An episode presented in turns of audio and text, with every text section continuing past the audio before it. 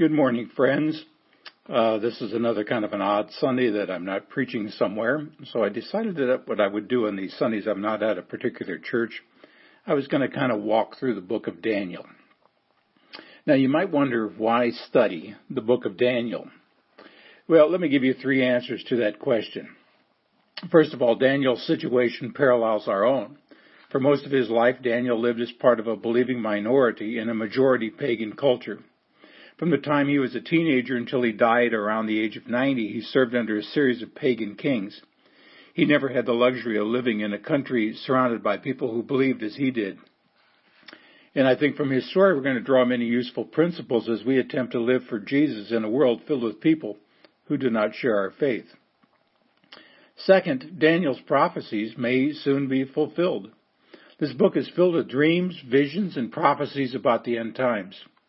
In the weeks to come, we're going to discover an amazing correspondence between the words of Daniel and life in the 21st century. And third, Daniel's God is our God too, and he's still on the throne. This may be the most important lesson of the book. God is in charge. Simple and clear. He's in charge of nations, families, and individuals. He's in charge of the past, the present, and the future. He's in charge of good times, bad times, happiness, sorrow, joy, heartache, great victories, shocking defeats. He's in charge when a child is conceived and born. He's in charge when death knocks at your door. Studying this book ought to increase our confidence in the sovereignty of a God that makes no mistakes. I should also note that Daniel is one of the most popular Old Testament books. It's often it's been my favorite for a long time. I mean, the book's got it all. History, prophecy, politics, prayer, lions, statues, wild animals, a fiery furnace, dreams, visions, a king who thought he was a cow, incredible adventure, amazing escapes, angels, demons, detailed information about ancient history, and amazing prophecies about the end times. All of us will benefit from pondering the courage of Daniel and his three friends. I mean, how should we live in a world where believers are outnumbered and often overwhelmed? How should we respond to the rising tide of abortion, euthanasia, gay rights, the outright hatred of Christians, and the rising tide of persecution around the world.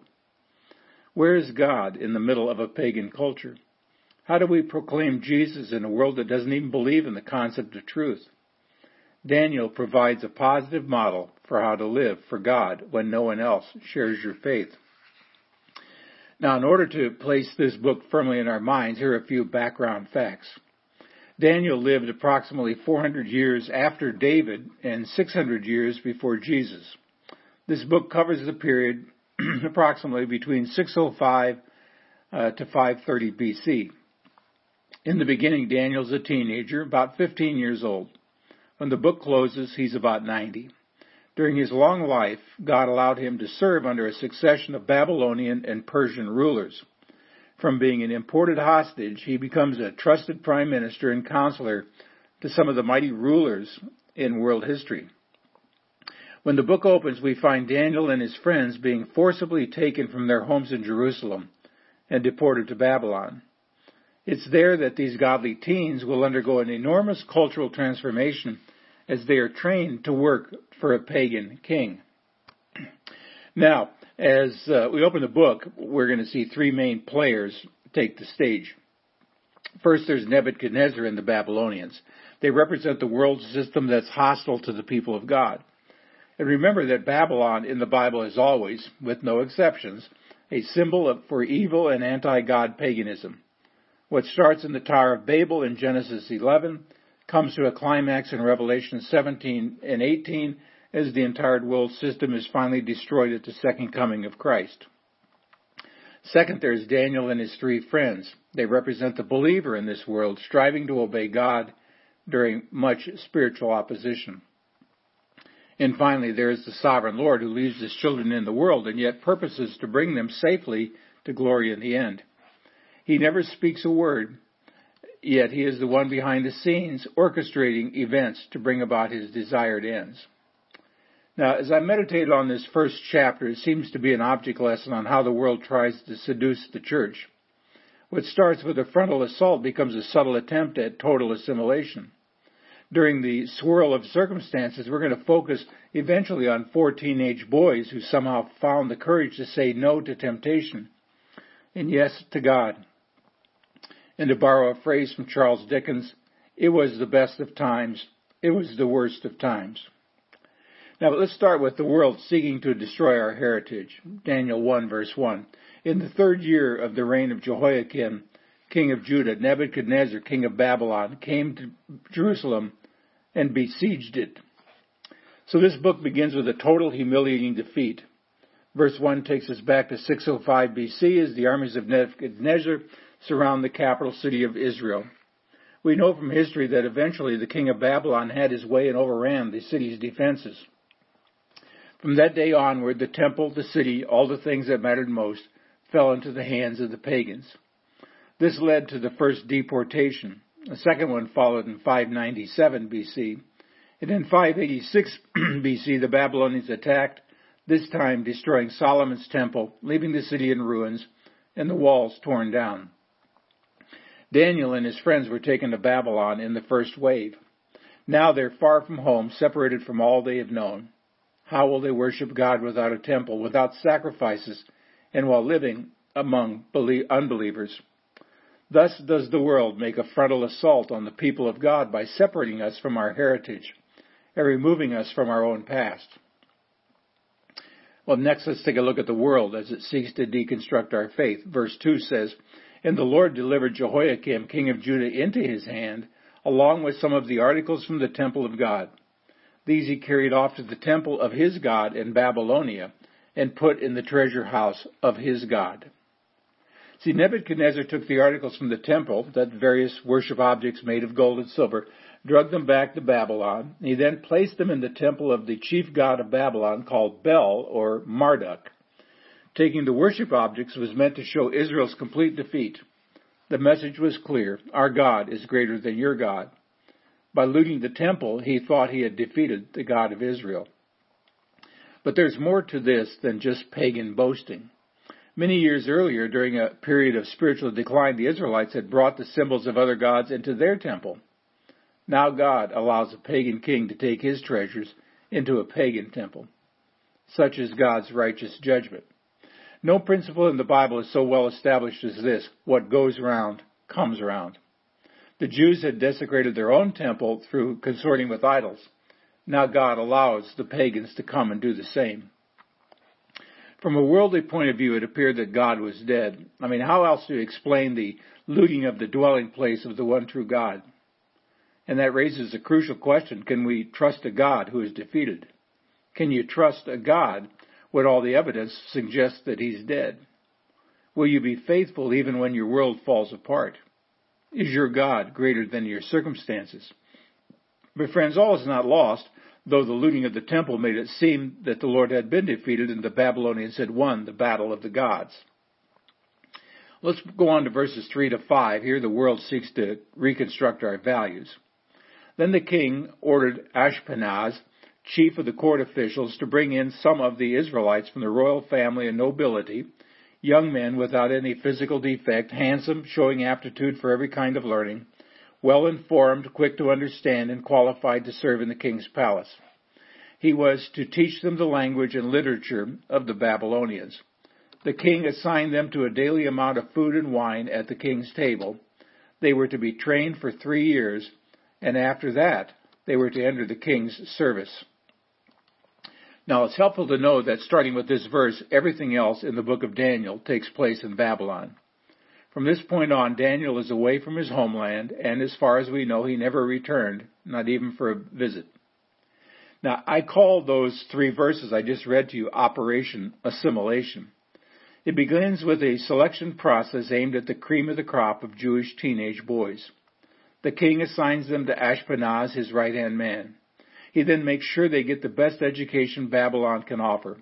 For three years, they'll be immersed in Babylonian knowledge, culture, history, language, and religion. And at the end of that time, they would enter the king's service and be assured of high level government positions. Now, this is very clever and it's also very seductive. Mind control always begins with the young. Nebuchadnezzar called in his vice president of human resources, Ashpenaz, and gave him a three-step plan for re-educating these sharp young Jewish teenagers. Step one was a full scholarship to Babylon State University, the Ivy League of the ancient world. Here they would learn science, math, Akkadian, astrology, commerce, and history. Step two was to offer them free food from the king's buffet. It was all you can eat all the time. And I, under, I think we sure understand this. Even back then, they knew the way to a young man's heart is often through his stomach. Step three involved changing their names. So these Jewish teenagers were on a fast track in an MBA program. It's like being given a full scholarship at the Sloan School of Business at MIT or being singled out by their boss's right hand man for special mentoring. I mean, talk about a sweet deal. This was it. It was the kind of break most guys would jump at. And to be fair, we have to say that Nebuchadnezzar didn't think of it as an evil thing.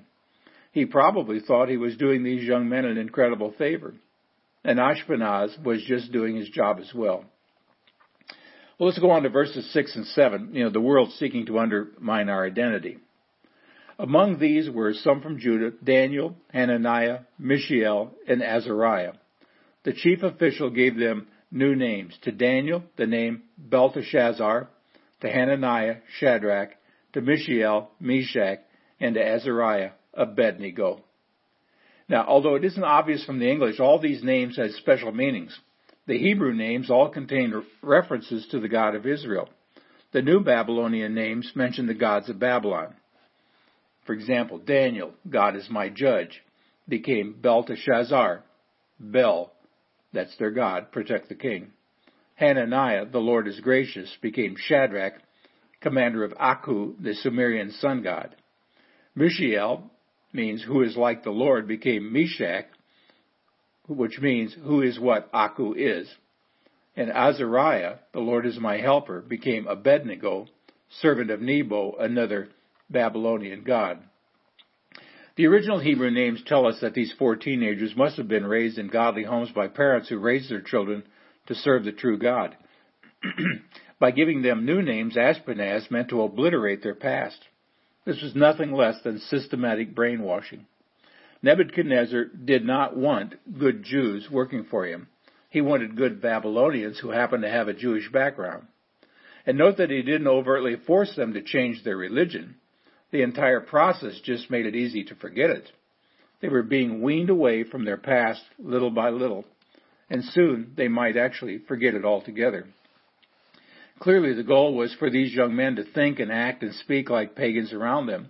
It might have worked, but for one all important fact you can change the outside, but you can't change the heart. This is hope for all Christian parents who worry, and rightly so, about the negative influence of the world all around us. In the end, our job is to plant the seed of God's truth and then trust God to bring in the harvest. Romans 12:2 Do not be conformed to the world. Now I love the way the Phillips translation renders it. Don't let the world squeeze you into its mold. The world will squeeze us. We can't avoid that. But we don't have to give in. So here then is the Babylonian plan to transform these young men. A new home, isolation, new knowledge, indoctrination, a new diet, compromise, new names, confusion. It's a good plan because it evidently worked with some of the Jewish teenagers, but there were at least four, at least, who stood against the tide.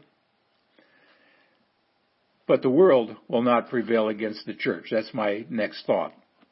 As we come to the end of our text, things appear hopeless. Here you have four teenagers ready to take on the mightiest man in the world. It seems like they don't have a chance, but we know that they survived with their faith intact, or there wouldn't be a book of Daniel in the Bible. The question is, how did they do it? Well, they understood that four plus God equals a majority. When you factor God into the equation, suddenly Nebuchadnezzar doesn't look so big. Now, I intentionally passed over a key phrase in verse 2 that we need to think about at this point. It's the little phrase, the Lord delivered. What happened to Jerusalem was no accident. I'm sure the headline in the next issue of the Babylon uh, Sun Times would read Nebuchadnezzar takes Jerusalem. But it's wrong. He didn't take Jerusalem. God gave it to him, and if God had not given it to him, he would never have taken it at all. Now I ran across a wonderful statement that seems to fit our text in the strange days in which we live. It's this Christians should be the calmest people on earth. What a thought. We have no right to run around wringing our hands, not when our God is on the throne working out his purposes on the earth. See, the book of Daniel opens with what appears to be a clear triumph of evil over good. Yet God allowed it to happen for his own higher purposes. I'm sure Nebuchadnezzar didn't know that, and I'm sure the Jews had trouble believing it, but it was true nonetheless. As I pondered this text in this larger setting, I asked myself, what set apart these four teenagers from others? How did they find the strength to survive in a pagan land? Well, the answer can be found in the first verse of the next section, which tells us that Daniel purposed in his heart not to eat at the king's table. See, it all comes down to the heart. Nebuchadnezzar could control the environment, but he couldn't touch their hearts. And what an insight this is. Their bodies were in Babylon, but their hearts were in Jerusalem. They never forgot, not even for one moment, who they were and where they came from. Therefore, it didn't matter where they happened to be or even what their names they happened to be called. The faith of their childhood was tattooed on their hearts, and the mightiest man in the world was helpless to do anything about it. How will we survive in the continual onslaught of the world in our day? Well, it's the same way they did. By putting our hearts in the right place. For us, that means that even though our bodies are on earth, our hearts must be continually in heaven. And if our hearts are in heaven, then it doesn't matter where we happen to be on earth because the world can't touch us. This passage teaches us a great deal about a few subjects that I will not develop, but I just want you to think about them. That's the power of a good memory, the importance of godly heritage, the value of early training, and the call to godly courage. See, God used the attempted seduction of Daniel and his friends to prepare them for greater work to come. Here's yet another example of God's sovereignty at work. What the Babylonians meant for evil, they didn't see it that way, but it was, God meant for good. He put these four young men in a most vulnerable spot because he knew their hearts could stand the test. He even allowed them to be trained in a pagan school so that they might eventually become leaders in the pagan government. Now I know it's easy to be overwhelmed in these days when the world presses us in on all sides. Yet we have the words of Jesus in John 17:15. My prayer is that not one of you take them out of this world, but that you protect them from the evil one. God has willed that his children should be should live in the world and yet be preserved from destruction by the world. He puts us in dangerous places like Babylon and then displays his power on our behalf. God is the one who gave Israel over to Babylon. He uses the world to knock out all our props so that we'll turn back to Him. What an important lesson this is to all of us. Israel was defeated, but God was not defeated.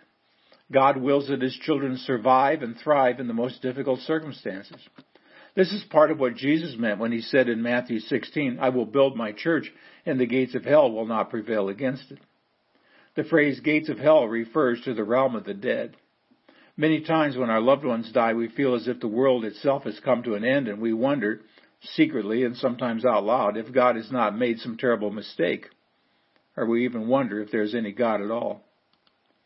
In one of his great hymns, Isaac Watts reminds us that, quote, time like an ever rolling stream bears all its sons away. They fly forgotten as a dream dies at the opening day. End of quote. Death reigns like a towering monarch over the earth and stalks our trail. We are told that the last enemy that will be destroyed is death but that day has not yet come. Until that day, we live in hope and bury our loved ones in the confidence that death will not have the last word. We know this because on Easter Sunday morning, Jesus came out of the tomb holding the keys of death and Hades in his hand. That's Revelation 1:18. In the end, death loses and the people of God win. We aren't there yet until Jesus comes back, life will always be a losing game. We keep on filling the cemeteries because our loved ones keep on dying. But it will not always be so. Better days are coming. And we'll hear about that in the weeks to come. Until next time, see the vision, live the mission, feel the passion.